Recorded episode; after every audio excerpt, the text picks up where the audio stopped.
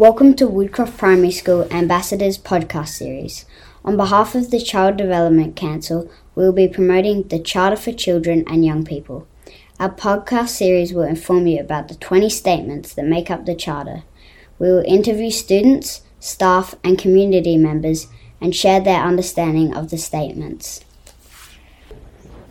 Hello, my name is Mia, and our special guest today is Karen. Hi, Karen. Welcome to our podcast series. Thank you for having me.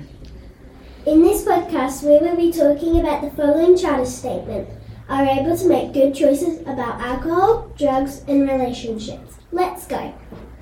Why do you think it's important? I think the Charter for Children and Young People is important because it gives parents and caregivers and um, school staff some guidelines and information about how we or they can help others um, our younger generation feel safe, healthy, and happy in such a busy world. What does relationships mean to you? Relationships are when you support each other, talk to each other, and care about each other's feelings. That's nice.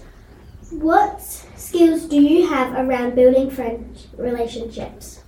Um, the skills I have about friendship building and is um, feeling confident enough to say hello to a new member of staff, listening to them in conversation, and giving eye contact. Is there anything the school could provide to help us make friends? The school could provide friendship groups so students who are not confident in making friends um, are being shown how to be confident in themselves in talking to other people. That's a great answer. If, is there anything the school could. If, if you were the Premier of South Australia, what would you do to support kids in primary school making friends? If I was the Premier, I would add extra money or funds for groups to be available for students to attend after school or in the school holidays, such as chess, knitting, drawing, coding. By attending these groups, students will learn the skills to be a better friend. You, Karen, for being here and letting me interview you. Thanks for helping us spread the word. Thanks for having me.